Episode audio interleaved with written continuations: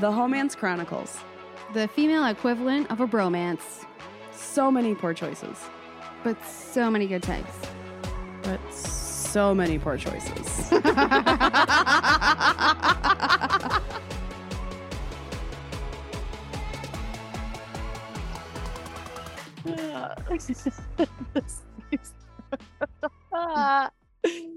this is the Homance Chronicles, and I'm Sarah. and I'm Nicole with Sir William in tow. If you want to adopt a dog, he's still available. Well, not. We've got potential adopters. They Yes. seem legit. So Yes, I should be good, actually. Yes, But- you will be. He's gonna find his forever home this week. I promise. Yes. But as I was pulling this story together, it took me double the amount of time because he kept stepping on my computer, licking the mouse, licking me, um, Just generally Unplugging. attention. unplugging the power cord. Oh my! I mean, you name the things. And I was like, okay. he's like a Well, cat dog. thankfully, the lady that I'm covering today, our hoe of history, is eh, there's not a lot of gossip about her. So there's like half the amount of pages that I normally do. Uh oh. Okay. We're missing the hot gas, but that's okay because I'm sure it's gonna be good. Yeah. But so I was like, actually, thankfully, this is a shorter one because he he would not let me work on this. Mm. Like it was quite the challenge. I don't know what the deal was, but he was like, play with me, play with me, play with me. Yep. He just it's spring fever. It's summertime. He's excited. Ready for his forever home. Yeah. Have I mentioned how much work being a foster mom is? It's a lot of work. Just FYI, if anybody's listening is considering doing this out of the kindness of their heart. Be You sure you're running on a full tank. That's all Yeah. we're gonna say. Make sure your tank is full. Yeah. Yeah. Oh man. But I Okay. have been referred to as a, a hero and an angel. I mean, you are. That's what you are. Because those people know. Speaking of heroes and angels, we went on vacation and got home yesterday and put on a show on Discovery Plus that was sort of like 90 Day Fiance, you know? Um, and then it thrust us right into the Natalia Grace story, which we fucking rabbit hole binged for the entire evening. So, highly recommend this story on Discovery Plus called Natalia Grace. She's the background story for The Orphan, that movie, The Orphan. Oh, I don't know any of this. Like all like what you're saying to me sounds like another language. Yes. Okay. So, this child has, I don't know, the best way to describe it is spina bifida from Oh, wedding singer Uh, like i can't i can't articulate the correct medical terms so i apologize to everybody who are who's offended but that's the best way to equate it. Like that's what she's got. She's uh, she's got dwarfism and she's got um you know she needs assistance with everything. And she's got a pretty rare form of it. There's not very many people in the united states with it etc she was born in the ukraine and brought over here, naturalized, and the story of her adoptive parents is just fucking insane. Like, I highly recommend everybody go watch it. We're not a true crime podcast, so I'm not going to do it, but she the one who uh, was also to, pretending to be older. she wasn't pretending to be older. It turns out the story goes the courts reissued her age and made her. She went from age 14 to 22. Yeah, okay. I was like, I as soon as you said Ukraine, I'm like, wait. Yes, you've heard There's the something story. with her. Yes, there's something with her age and Yes. Yeah. So she was brought over and they me- kept, you know, making her younger than she was so that somebody would take her because she's got this disease going. And it turns out the adoptive mother was a complete fucking psychopath, like legitimate Mhm. psychopath, narcissistic. And this shit's still ongoing today. So it was like relevant as of like last year. They did their final whatever recordings for the production. But it is an intense ass story. The way it was produced is incredibly great. Like they did such a good job because they lead in with what all the, you know, original gossip was was this chick was older than she was on paper and she was tricking this family into giving her Mhm. a house and home and torturing the family, trying to kill everybody. Well, yeah, she was doing that because the mom was beating the fuck out of her and super abusing her and playing victim when people were around. But when people weren't around, she was fucking abusing her, like throwing her down the stairs type shit, letting her kids beat on her. Like it's incredibly fucked up. So this, they decided that because they were able to get her re-aged in the court system that they were no longer responsible for her and the mom made it so that she was at the right age where she was fiscally not responsible for her either because she was an Mhm. adoptive child so Mhm. they dropped her in the middle of a city in indiana where you know it's super I'm dangerous familiar with all this now. Yes. This Yes. all- except for the abusive part. well that because- I- that part didn't show up until this documentary i think Yeah, I'm like because uh the story thus far has at least from a marketing perspective or I don't know the the storyline that has continued to surface is that yeah she like lied about her age to get adopted. Yeah, no, nope, not the case. The people lied about her age so they would adopt her. She ended up getting severely abused mentally, physically, etc. And she, because of the lack of structure and support she had and like actual like parents and stuff, she started acting out in ways that were seen as sociopathic behavior, but in reality, she was reacting reacting that way because she was being fucking abused and she was Hmm. neglected. So it's like it's a crazy ass story. And then it's obvious that the dad is on the spectrum and the one of the children is on the spectrum too. And that's, you know, another part of the story is that he's a super genius. And then it comes out that the mom was this controlling, crazy person who was super narcissistic and cheating on him with everybody else and would use sex as a manipulation and a tactic for him to like do things for her. And she was a complete total psychopath, narcissistic, crazy person. And instead of going to like the police when being threatened or like going to the doctors and, you know, being good, honest people, she manipulated the situation into, well, I'm going to find one doctor that thinks that she's a sociopath because I'm going to start to tell them things that she's doing and they're not going to believe her because she's a little girl. And then they got her re aged when they realized they couldn't handle her issues. Fucked up. And then It's so weird. they- It's like why did they even want to adopt her in the first place? Especially because she wanted kids. the image, she wanted the image of being that person. Like the mom was all about image. So the families that took her in once she made her way to Indiana eh, were, as the mom described, like white trash. But they're the ones that were like so furious about what was going on, recognized that she was re-aged at the misappropriate age. Like she was only 14 when she was being told she had to live alone in an apartment complex with other strangers.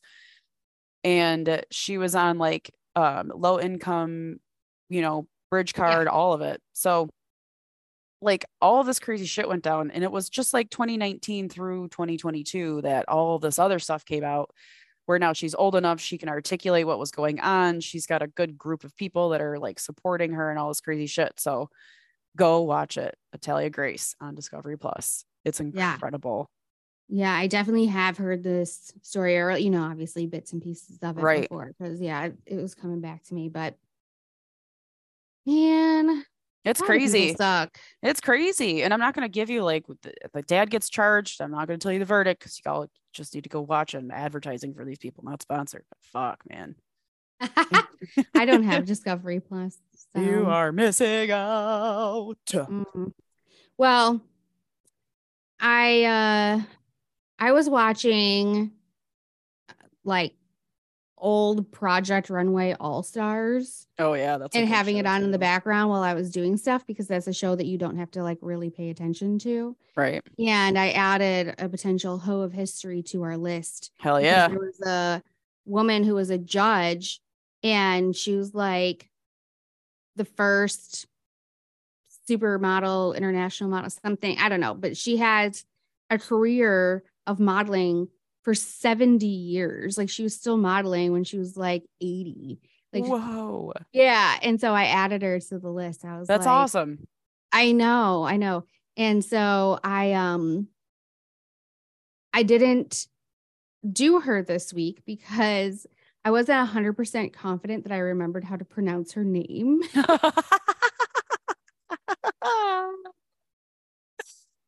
Dog wasn't letting me do shit. I was like, God damn it. Because I really wanted to um to focus on her. But I think she might still be alive. Not that it matters. You can do Right. right. if it's live. But um anyway, I was like, I'm gonna have to look at some YouTubes or go back to that episode and be like, how did they pronounce her name?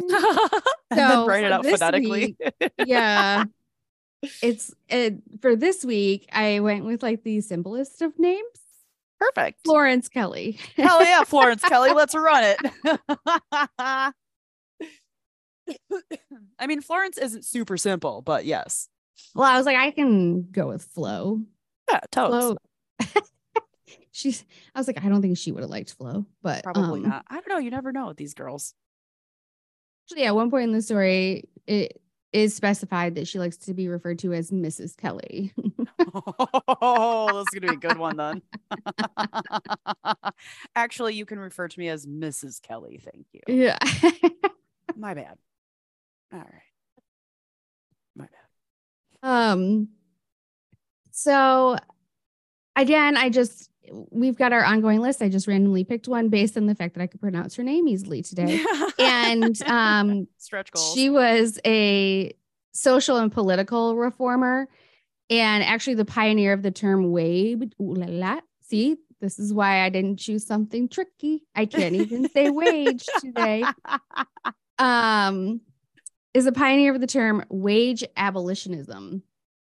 wow. So, okay. Yes. That's a, let's unpack this one. Right. So her work against sweatshops and for the minimum wage, eight hour workdays, and children's rights is a lot of what how we still operate today.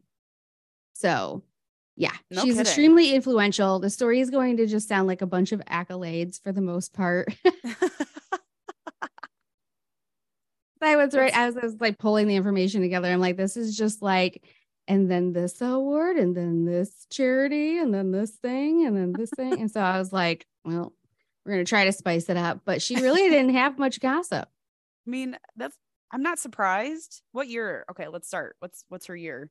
So Florence was born September 12th, 1859. Okay. So she was born in Philadelphia, Pennsylvania, and was pushed into social activism as a kid. So her father was William D. Kelley, and he was a self-made man. He was an abolitionist, um, founder of the Republican Party, a judge, and a longtime member of the U.S. Jesus. House of Representatives. Okay, so the her father started the Republican Party. he had very strict principles and um he taught his daughter about child workers and several times he actually took her to go see young children working in steel and glass factories like under dangerous conditions like he straight up was exposing her to real life and the people who are not as fortunate as them um, from the time that she was little I mean, so basically instilling right off the bat, like, hey, this could be you. Be lucky that it's Well, and do something. yeah i mean uh, they had a life of privilege but he he was self-made so i was very much like you Yeah. know the like you have to work hard to get where you want to be but like not this hard like children in factories is Right. appropriate right yeah. I, I feel like it's kind of maybe reminiscent of when our my parents would take us downriver and be like, "This is where your family's from." Like we've busted our asses to get out of Yeah. this type shit. Yes. Yeah, yeah, yeah. And then um Florence's great aunt, Sarah Pugh, she lived as a Quaker and as an opponent of slavery. So uh her great aunt denied or made a decision, I guess, to deny the use of cotton and sugar because of the connection to slave labor. Oh wow. yeah, so she had I mean, and those are just two people. Like her mom also followed like very strict principles and things as well. And they all, you know, stood for something. But her um her great aunt was definitely an advocate for women and would tell Florence all about her life as like an oppressed woman. Dang. So Ugh. heavy childhood. Yeah, um, but it gets heavier because Florence had two brothers and five sisters, but all five sisters died in childhood. Oh no, there's the tragic drama right there. Yeah. That's awful. I'm Yeah. assuming sickness and all that other shit. Yeah. Yeah. I mean, they only said why three of the five uh had passed away, and those three were all before six years old. Um, but yes, due to illness.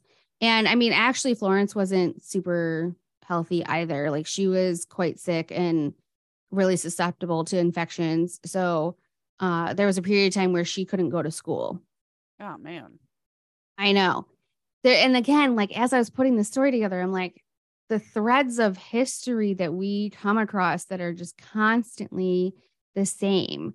Um, with children not making it, the world not having the technology and medical capabilities of, you know, helping children and stuff the way that we do nowadays, right? Um, yeah, th- there's just a lot of common threads through this story compared to our other stories where you're like, oh, there it is again. There's that pattern, that data Right? point. Um, so when she would miss school, she'd actually just read books in her father's library. Um, oh, that's cool. I mean, at least I love how they continued to like try to educate themselves. right. Yeah. I, well, and she did well enough that at the age of 16, she enrolled in Cornell University. Oh yeah, that's pretty great. So, yeah, I mean, again, she had illness and it forced her to leave for 2 years, but she graduated. Um she did she didn't quit. She she eventually graduated in 1882. Um she was a Phi Beta Kappa member and she wrote her thesis about disadvantaged children. Oh. How old was she? Oh, I mean, Well, she was 16 when she started college. okay, yeah. So she was about that. So when she wrote her thesis, she was probably in her early 20s yeah, that makes sense. since she um had to take, take a couple years off for school or for sickness. I feel like this the the quality of the thesis is likely that of somebody who was like in their late 30s or early 40s and had been in academia their entire lives. Percent. You know it was. Um so she wanted to study law at the University of Pennsylvania and just pin that idea, that note for later. Mhm, Um, she wasn't allowed to study law though because of her gender. mhm. So um That's why I was in the- like surprised she made it into the university. I was like, as an actual student or as like a participation. well, Cornell she did, but the University of Pennsylvania for law she did not. right. She was a woman, so you know No, no, what does no. she what does she have to do here? What's her purpose here? Right. Aside from making babies barefoot in the kitchen. Right. Mm. And just keep on making them because you never know if they're gonna live. That's not funny, but it's I just can't imagine. I just can't imagine. That's like a whole different way to look at a family. Like, oh, this precious person has come into my life and I'm going to cherish them forever, but also they could die. So I got to make like 13 more of them just in case. Right. Because my legacy has to live on. yes. Somebody Yes. needs to take care of this family when I get real sick. Like, fuck. Yeah. Um, so since she couldn't get into the University of Pennsylvania, she pursued her passion uh, for working women by founding and attending evening classes at the New Century Guild for Working Women in Philadelphia. So she actually taught evening classes there, was like one of the first people to do it, and then attended classes herself as well. Fuck yeah, girl. Yeah. Um, So, another common thread she went to Europe. At some point, they all make their way to Europe. How? Was she in a stateroom? Did she have a port window? she next to the She's cows? she's from a family of means. I'm sure Mhm. she made it in a little bit more luxurious than with the cattle. a but- family of means. Yes. she is. I know it's funny though. I just like the expressions that we pull from those eras. hmm. So she went to Europe to continue her studies at the University of Zurich, and um, that's that's the first European university to actually grant degrees to women. So also, badass. that's where she went. Um, she joined a group of students advocating for socialism and uh, became particularly fond of Karl Marx, who comes up also quite frequently in our stories. Ah, Um, Emma. Emma would not be okay with this. Emma Goldman would be fucking pissed. yeah. Um, so in 1887, Florence published a translation of Frederick Engels' The Condition of the Working Class in England into English. Okay. So um, it was published in New York, and it was with his approval that she did this. And the eh, her being the author, her name on the this published work is her married name, which is Mrs. F. Kelley Wichnewski, Wichnewitsky. And it's still like that today. So my whole purpose of trying to avoid a name I could not pronounce, and then she marries a Russian, Polish Russian guy with 700 consonants in his last name. I was like, At least it's the only time you have to announce it. It's the only time. no, I got, well, I guess I have it one other time. Oh. Um, so in Zurich, she met various European socialists, including Polish Russian medical student Lazar Wisniewski. Uh, so they got married in 1884. They moved to New York in 1886. They had three children together. I don't know if they had, I don't know if they had a kid when they moved or not. There's not a timeline of the children. Um, but they got married in 1884, moved to New York 1886, and then separated in 1889. I know it was very quick. Um, but they managed to have three children in that time. Um, so they separated in 1889, and Florence took the kids to Chicago. Like they fled to Chicago. Everybody was ha- everything was happening in Chicago too at that time. yeah, she went there with purpose. Um, so she wanted to get divorced because of his physical abuse and overflowing debt. Oh no. So now we have another man who can't fucking pay the bills. Jesus. This is ridiculous. This is becoming ridiculous. I mean, it's unbelievable what single mothers dealt with back in the day. Not saying that single women mothers don't have a shit ton to deal with today. Like I, I completely understand that scenario, but I mean, you just think about like how much harder it was to do all of this before 1900. Right. Laundry wasn't just throwing it in a machine and then forgetting about it and running it again. Laundry was a full day's exercise because you had to go to a wash tub and you had to have a laundry board. You had a soap. You had to have all the fucking time to actually wash your clothes. Like on top of all that, trying to figure Right, out where they're life. and they're still like denying her things because she's a woman. And there's even there was this is the only piece of gossip really that I could find is that there was some sources that stated that she wasn't able to initially get the divorce because of non-support, whatever that means. Basically, I, you know, somebody siding with her husband or with the male in general or something, I assume. But like, can you imagine? We can't get a divorce because you don't have support on your side. Like you don't have somebody like saying it's okay for you. right. Like uh, you're so destitute, I can't divorce you. That's not fair. I, it's so weird. Um, So anyway, they actually did get divorced in 1891. So it took a couple of years. Um, she did end up with full custody of the kids. And that's when she decided to revert back to her maiden name. And that's when she said that she preferred people to call her Mrs. Kelley. I get it now. I get it now. Yeah. I will call you Mrs. Kelley for the whole time. so, um, she joins a reform group in Chicago. And this is going to sound very familiar. And I'm pretty sure that this is where I got her name from. I talked about uh, the Hull House, the Hull House settlement in Chicago, and Jane Addams. Remember Jane Addams, and her last name was spelled A D D, like Mhm. like the Adams family. Mhm. So the Adams with the double D's. Um, she was like 32 with these three kids, divorced.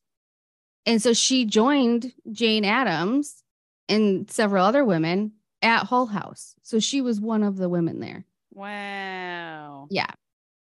So her first job uh when she got to the Hull House settlement, which I guess I can do a brief like reminder of what the settlement is. Like the Hull Yeah. House settlement is like uh in my mind, it's kind of like a YMCA, like a community driven place where they're focusing on art and education, but mainly for like women and children. So it actually is um it- you don't necessarily have to be like homeless to go there, but it was educated women offering up their knowledge um, and a safe place for the less privileged.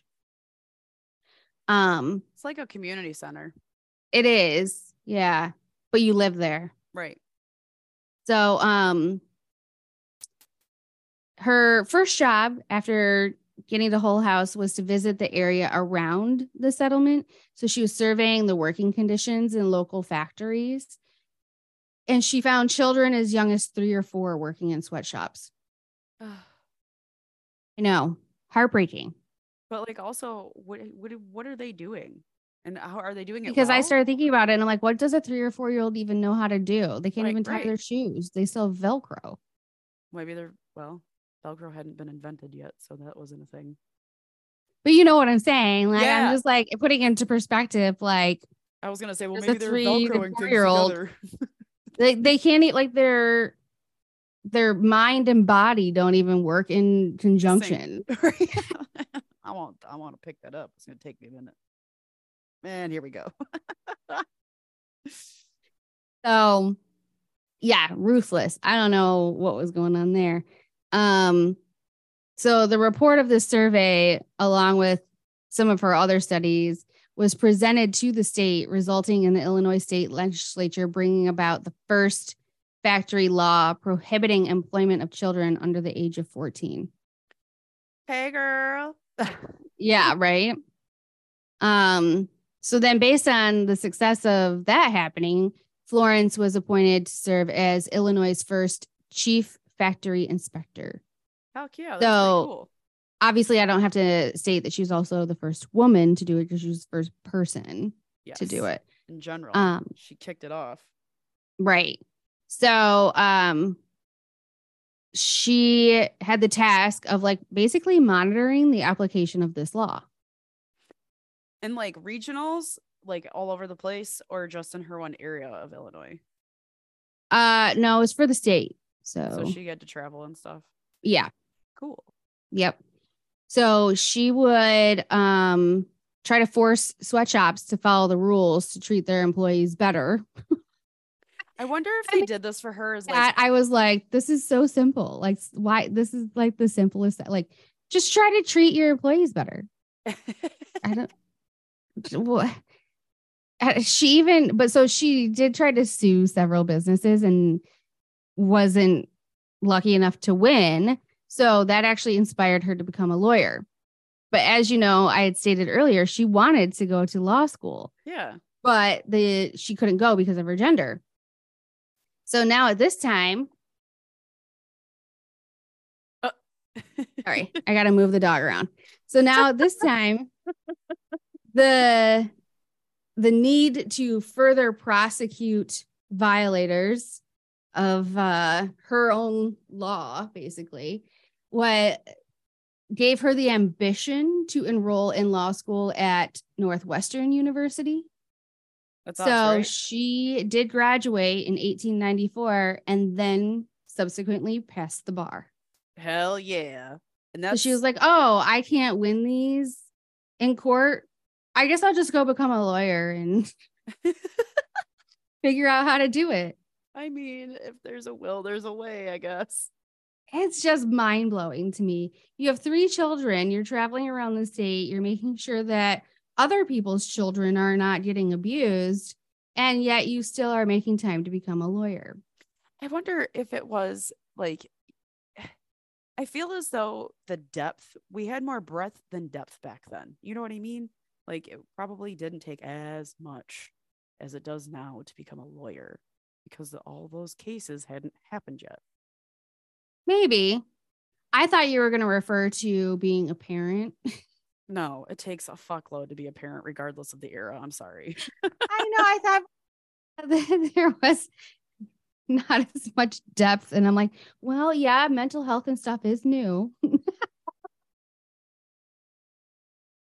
as much about the side effects of their poor Yeah. word choices. Uh, so Florence interacted with the Chicago Women's Club under Jane Addams like sponsorship. Like you had to have somebody say like this person's cool. So by establishing a bureau of women's labor within the Hull House um, as an organization the Hull House provided florence the opportunity to bypass male organizations in order ah, to yeah. pursue social activis- activism for women. So they basically, as a workaround for government and male run politics, created their own Bureau of Women's Labor. That's amazing. They're like, okay, well, we're we're this thing now. Respect us. so we're just gonna go around you. Hey, that was fun. Bye. So, um, because women at the time, I mean, they were denied participation in formal politics. Right. They didn't have any, they weren't allowed to actively be any politicians. They had to do like, yeah, you still couldn't vote or anything at this time, obviously, right? Right. So they're like, well, we'll just create this organization. It's fine. It's no big deal. And shit. so Florence is actually credited with starting the social justice feminism movement because of it. Fuck yeah. So, yeah. I mean, something had to be done. So then in 1899, she moved to Lillian Wald's Henry Street settlement in New York City. Um, that's where she became general secretary of the National Consumers League, which again made they made it up. Part of me is like, are they just doing this to satisfy her squeaky wheelness or are they doing this in hopes that she's right? You know what I mean? Like, do they actually Both. support her? Or do they think she's Both. nuts and like, whatever the fuck, man, go ahead, do your thing. Well, I mean, there was a lot of fodder, I guess, about how she would disagree with people about how things were written, how you wanted to present things. That Mhm. she was, yes, very um feisty. Yeah. So it's just like, fine, Florence, fine. Fine. Right. Right. Do whatever you want. I have a feeling that's it. So, so the, this league, National Consumers League, also known as NCL, um, in New York, had the objective of encouraging consumers to buy products only from companies that met the NCL's standards. Oh, look at that. Yeah. So they set Standards. standards for minimum wage and working conditions. Standards. Huh. hmm I know women have been fighting to have standards our entire existence on this planet. I was gonna say like boundaries and standards. it seems like there's a pattern here. Yes. Um, so Florence worked to shorten the work days and pay workers more money. So she helped create 10 hour work days Hell because yeah, they were previously 12, 14, 16. right. So um she got it down to 10 hour work days and she enacted some state minimum wage laws. Mrs. Kelley. Well, she had, I guess, a bunch of studies or like found some sort of scientific proof that it was poor for women's health to work more than 10 hours a day. Hell yeah. Science. So, I mean, I'm yeah. it's for for like I'm can we go to like maybe six hours a day? Is that okay? it's more than that. It's a little much. can we get paid equally? Like, no? No? Okay. Okay. No? Okay. Um, Well, when you're regular, we can rediscuss in a little while. It's fine. the interesting is I just thought about this now. It's not written here, but um, there are, I don't know if there's studies per se, maybe there's articles about how much harder it is for women to work normal work days because of our menstrual cycles and not just like the bleeding part. I'm saying like that because you are hormonally changing Yeah. every fucking day throughout the month like how much harder or how much of a challenge it is for women Yeah. to you work know- the current the same schedule as men right. because we're fighting internal battles Well, so our hormones take 24 to 28 days to cycle, whereas a man's hormones only take 24 hours. So they wake up feeling the same every day. We don't. Our mental Mhm. state's all over the fucking map every day. It's a lot of work being in this body. I don't understand why they want it so bad. Take it.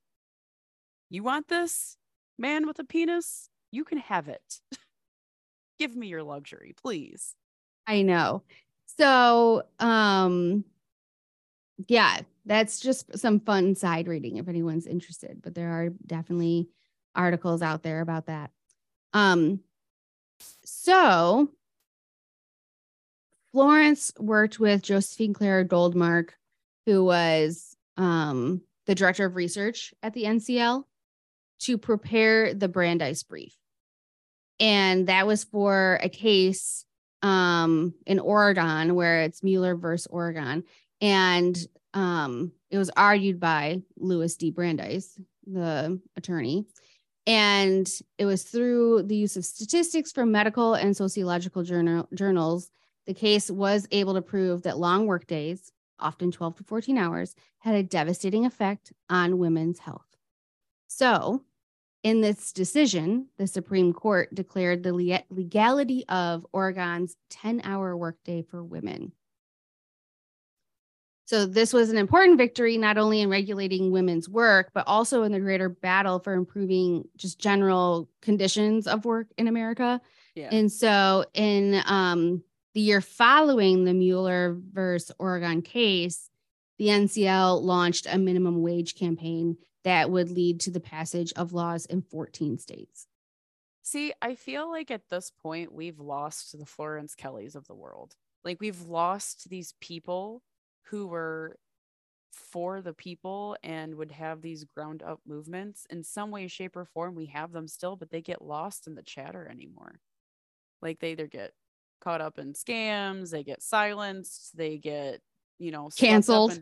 Canceled. Yeah. Oh, you said some shit when you were 14. Fuck you. Like I know. I feel I like we- know. we're like missing this era of like standing up for ourselves and uh, the greater good, like looking at ourselves as a body of Well, and it always and leads to it always seems to lead to like something confrontational. Like people tend to go do like protests or right. Try to do something that's really splashy and gets a lot of media attention and that always seems to backfire. Right. Ugh. Um Anyway. Whereas I feel like Florence very much was just using her connections and sheer will and annoyingness and fierceness to Yeah. Basically quote unquote bully people into better conditions. Yeah. Um Force. so she used to actually travel around the country. She'd give lectures and raise awareness of working conditions in the United States. So I would say that's as close to a politician as you could be without being one. And um, she's an advocate. one important initiative of the NCL was the introduction of the white label. Oh, So, employers who met the standard of the NCL by utilizing the labor law and keeping the safety standards had the right to display the white label. the prestigious white label. Yeah. Did that mean they could charge more money for the product? I don't know. I mean, Like, basic you- business sense says that they probably had to in order to pay the wages and things that were required of that. Right. Um, so I'm wondering if that was the leverage there for the fight. Like, hey, you can charge more for this product because it's made with more blah blah blah. Anyway, I mean, maybe. Um, the NCL definitely encouraged their customers to also boycott products that did not have a white label. So there's that too. Mhm. Um.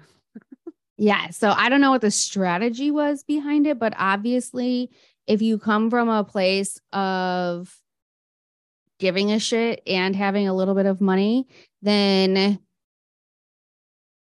you know, it's kind of like how sustainability is marketed today. You're like, okay, well, then I'll buy this sweatshirt that comes from 98% recycled materials instead of this other one if it's only $2 more. Right.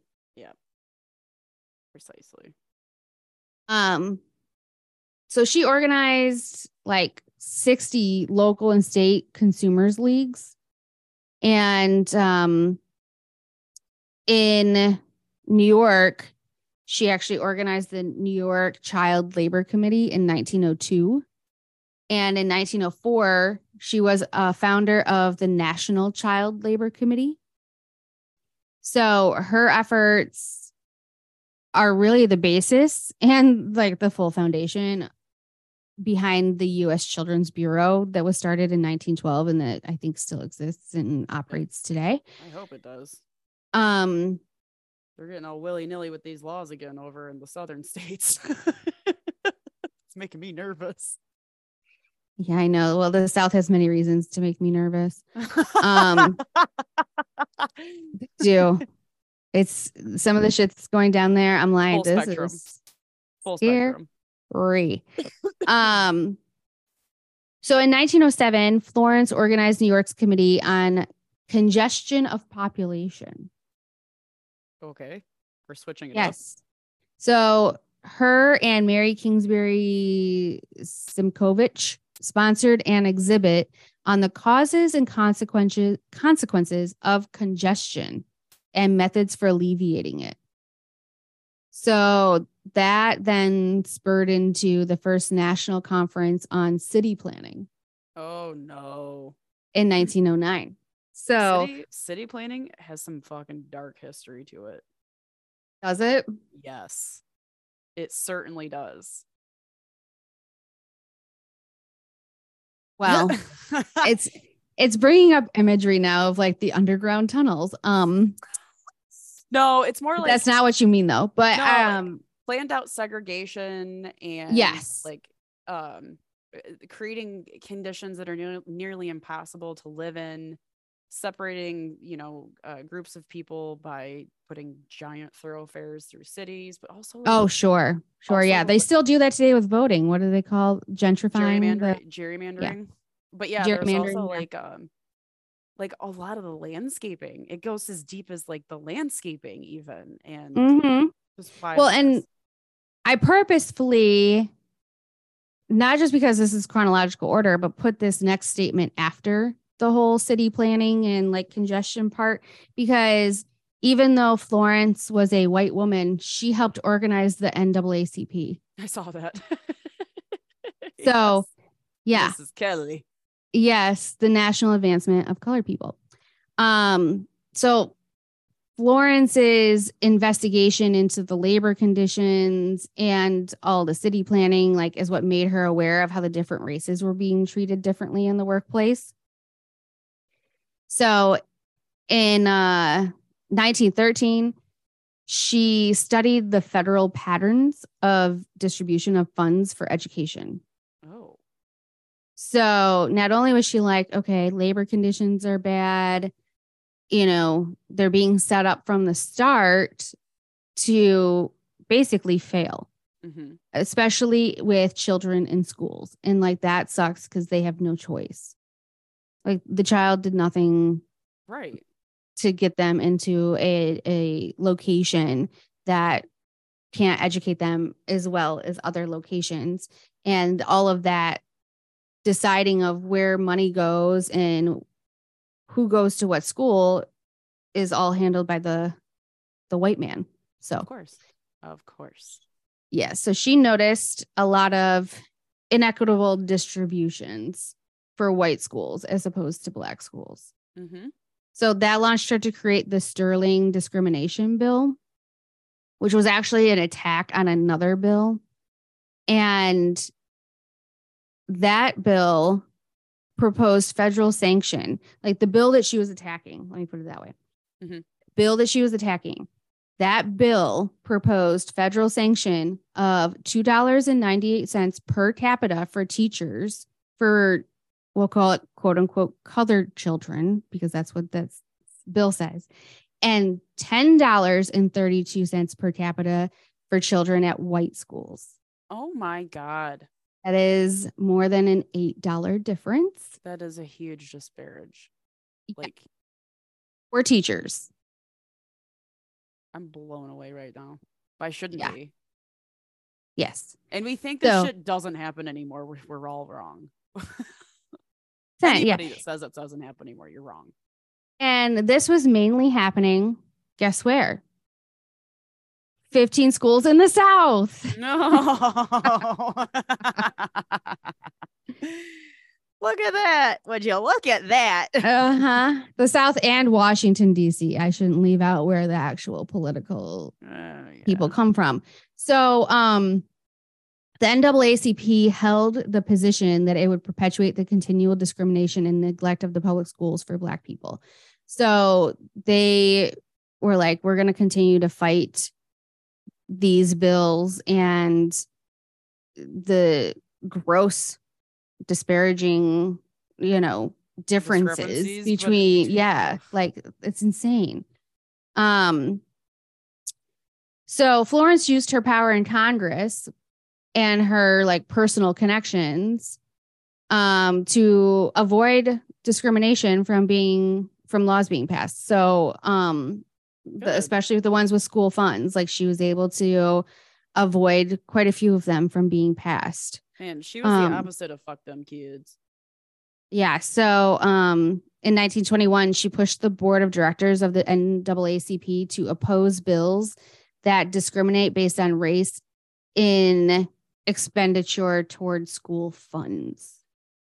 So she's like, okay, we're going to attack like the difference that you're going to pay the teachers, the difference that you're going to pay um, in just how the school is run the types of books and supplies that are given and they all needed their own like separate bills or separate statements within the bills like Right. it's a lot of insane work. how how you can't just blanket statement that we're going to have equal stuff at equal schools no No, you, it- it- mm, and that's where I hate like, yes, it is your job to litigate and it's your job to do these things, but why are we doing? Uh, you're doing it so much that people can't combat it. Like it's Yeah. nearly impossible. To, you want me to write to the what kind of eraser people need to be able to use and the fact that we all have to have number two pencils like maybe that's where this all came from in the first place it's like everybody Right. has to have a number two pencil because florence said so. Wait, yeah standardized testing. Right. You're going to have a black school not be able to participate in standardized testing because the testing place is requiring number two pencils and the black school can't afford them? Right. Because right, they're well- not being given money by the government. Mm-hmm. I mean, it it just it goes on and on and on and I I mean again, I give this woman so much credit for her like tenacity yes and and just ability to keep fucking going like i i can't imagine i I'd feel so overwhelmed and burned out and Well, she didn't have cell phones. They didn't have social media. They didn't have all the other shit that we have. Sure, sure. So, but I mean, this is like it's overwhelming when you start like when you have to dig into, yeah, do they need to write out that they have to have the same size eraser? Like fuck. Well, I mean, they probably had all the time in the world to fucking do this because they didn't have any other distractions except for I don't know. As you mentioned, the laundry took much longer. All your chores took a lot longer.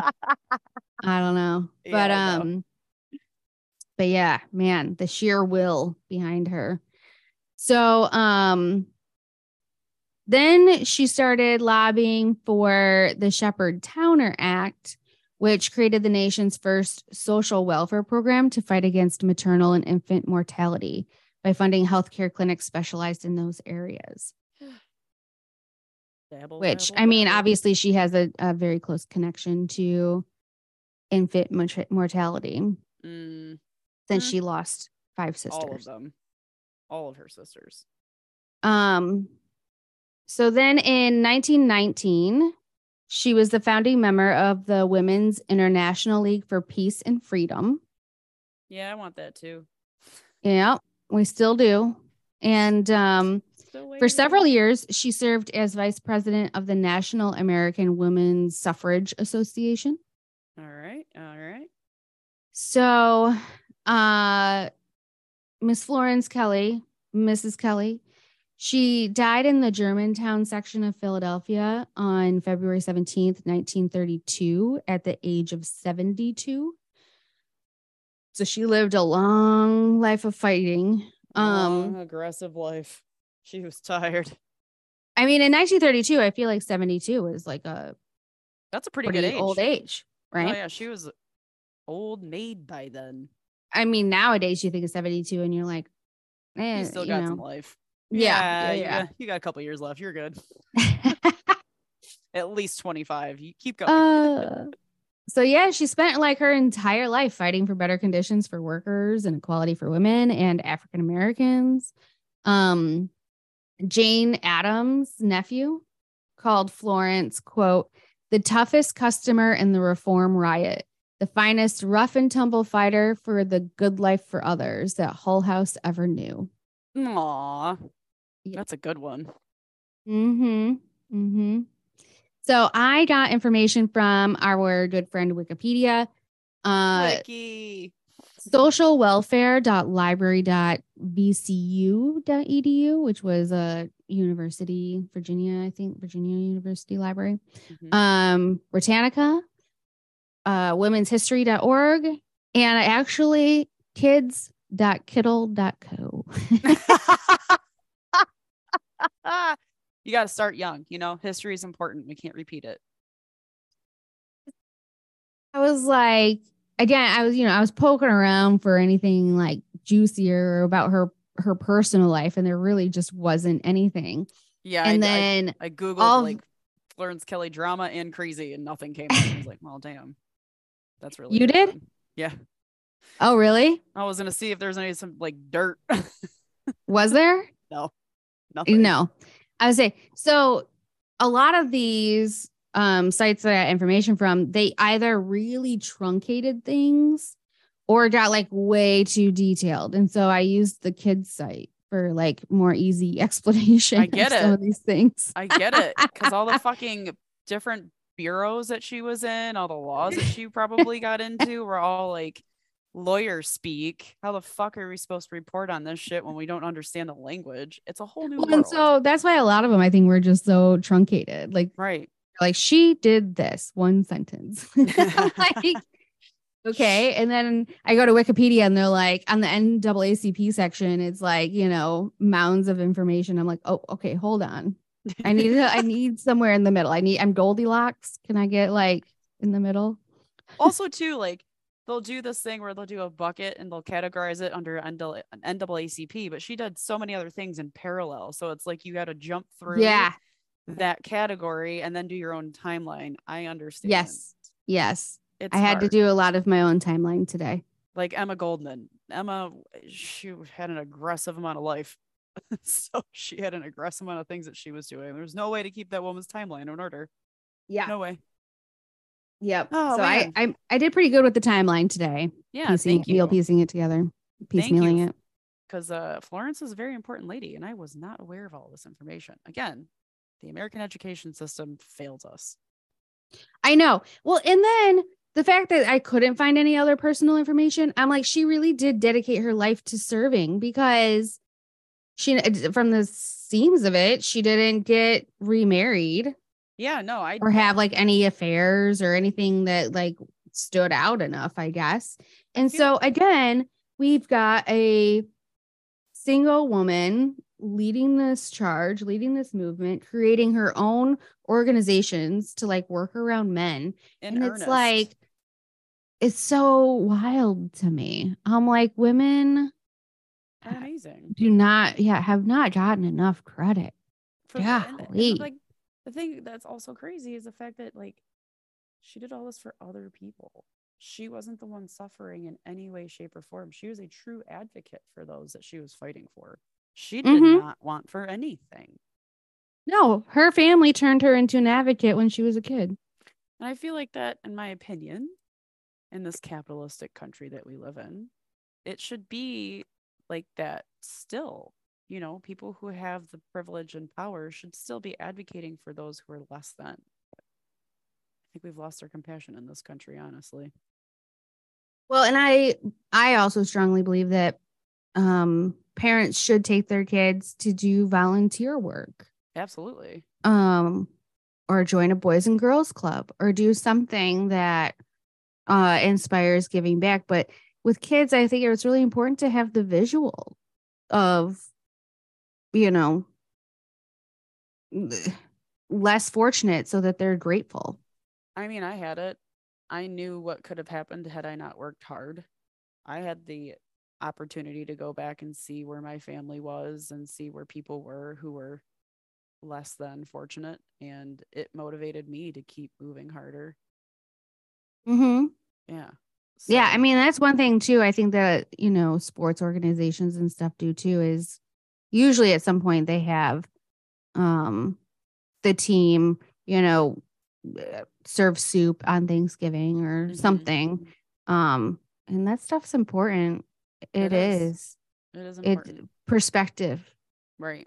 It's just because you have a bubble doesn't mean everybody's bubble is the same. yeah my bubble is real tight and close to me Oh, yeah. There's there's not a lot getting past my bubble the way Almost people second live yeah, the way people live, sometimes I'm like, what?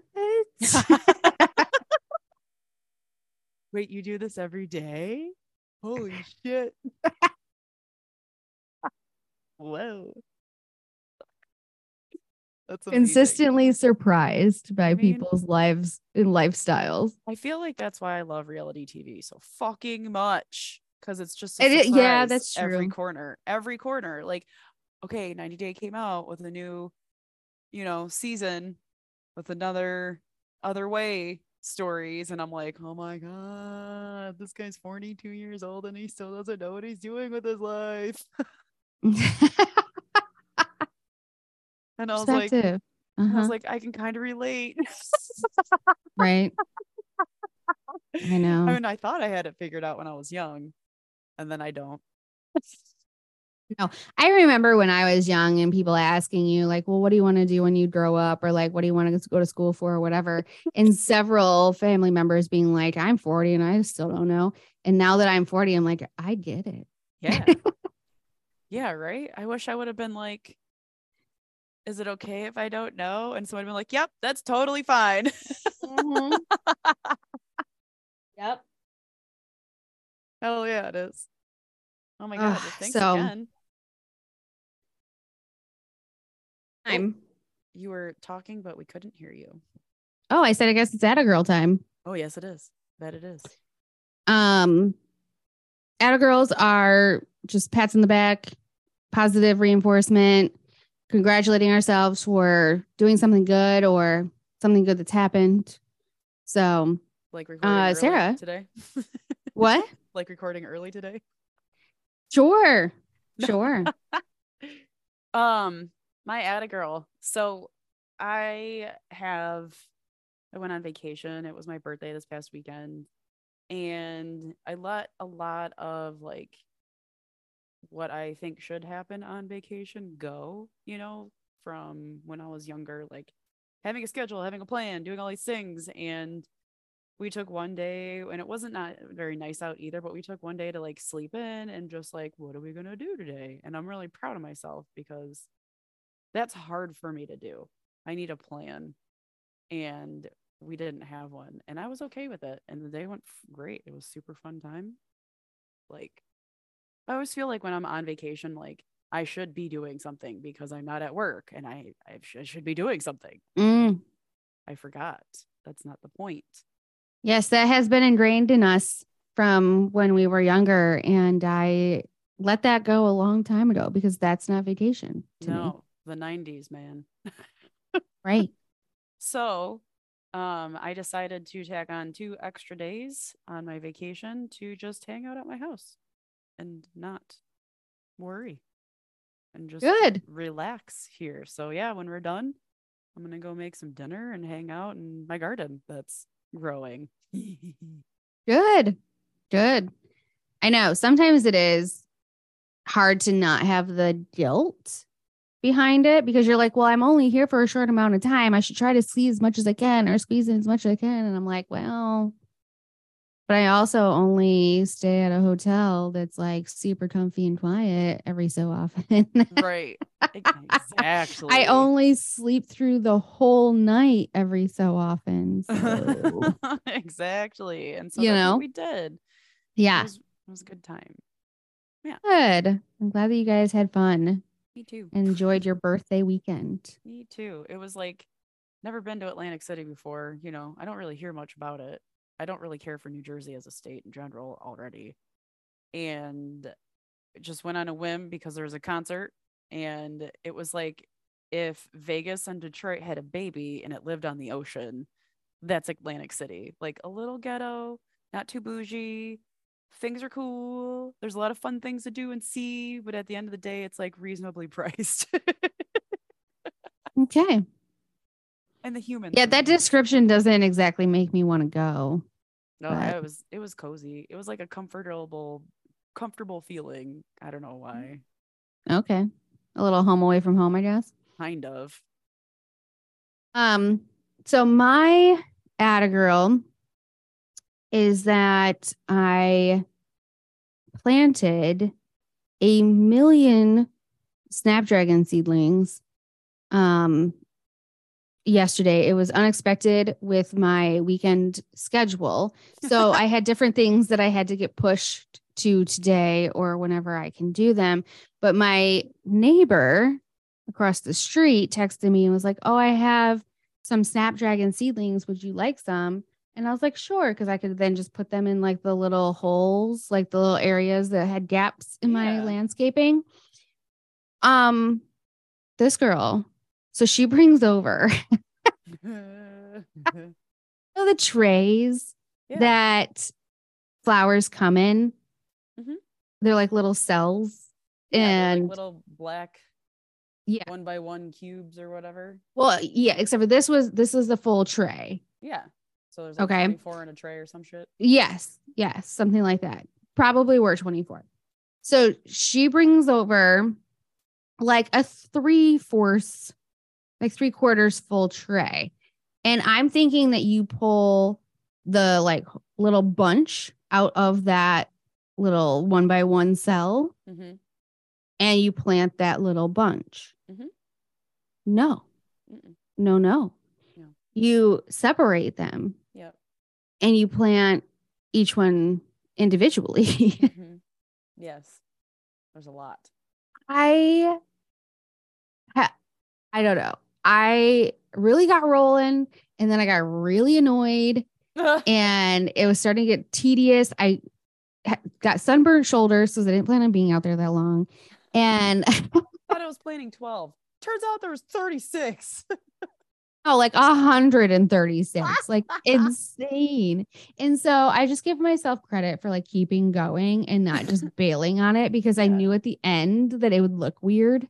right. And it would If I just get hit- done because you would never get back to it. no, I yeah, I was like, as soon as I stop this, this is it. Like I'm never coming back to this. So the bit I have left over, I'm actually gonna give away to somebody else. Um, because I could not, I don't even have enough places for them because they require like eight hours of sun. So um It was funny. Snapdragons? yeah so my seriously my whole landscaping is gonna be like snapdragons um i didn't even ask her what color they are i That's even funnier. i know i looked at her though when she was like you have to break these apart she goes i put like four seeds in each little like one by one compartment because you don't expect them to all Right. take. That's what I did with all my tomato plants, and they all fucking took. same i was like where were you growing these like what was ha- like why do you have so many Mm. And she's like, Oh, in my basement, I got a grow light. I've just been kind of like, you know, playing around with them. She's like, I had them like in there all winter growing. Yeah, that's awesome. I love this. yeah. So she walks them over and it really it, it went from like, oh, I'm just gonna plant like 12 of these to like seriously 144. well, I had a girl. I can't wait to see them all bloom because they are beautiful. do. flowers. I know. I didn't tell her I was done yet, but she can like she literally lives across from me, so she'll be able to see them bloom. That's so funny. I love this. It's a fun little adventure. conversation about my peonies and she's like how do you have them standing up because like from the sidewalk you can't tell that i have um tomato cages around them Okay. to keep them standing up instead of like flopping over Mhm. and so then she hands up me the snapdragon seedlings she's like i'm gonna go put tomato cages up right now That's so funny. I need to plant some peonies. now I think about it. I love them. so anyway that's my Oh. atta girl Not a girl, proud of you. Landscaping is gonna landscaping persistence because you have to think of the end result Mhm. And I will say, I was I've never been a huge fan of an like of like manicured lawns or whatever, but I do enjoy a good plot of landscaping. Like Mm. I Mm. do. I can enjoy those. So can't wait to see them all. Yeah, well, and you have to be strategic because they get like two feet tall. Exactly. Oh man, it's gonna be so cool. I'm so excited. Little. All right, well, fingers crossed. I mean, shit. oh stop, they'll grow. They have to. They're in the ground already. oh my god. Well, If you liked what you heard today, please rate, review, subscribe. We'd love for you to tell your friends about us. And you can follow us on Instagram at homance underscore chronicles. Um, you can DM us a hoe of history to request or send us an email, um, homancepodcast at gmail.com. or if you have a And- hoe in your family that's historic and she's not famous, so, you know, you can call and tell us a story. It's cool. We got that. we'll take any story. Um, and then there's Homance merch available on my Etsy store. So etsy.com slash shop slash Nicole Bonneville. And um, if if you're up for a wild ride with the closed group on Facebook, it's the Homance Chronicles, a judgment free zone. It has nothing to do with anything that we've talked about recently. It's just overtly sexual. it's so fun. That's a good time. we enjoy it. Uh, That's awesome. Well, anyway, there's that. Comments out.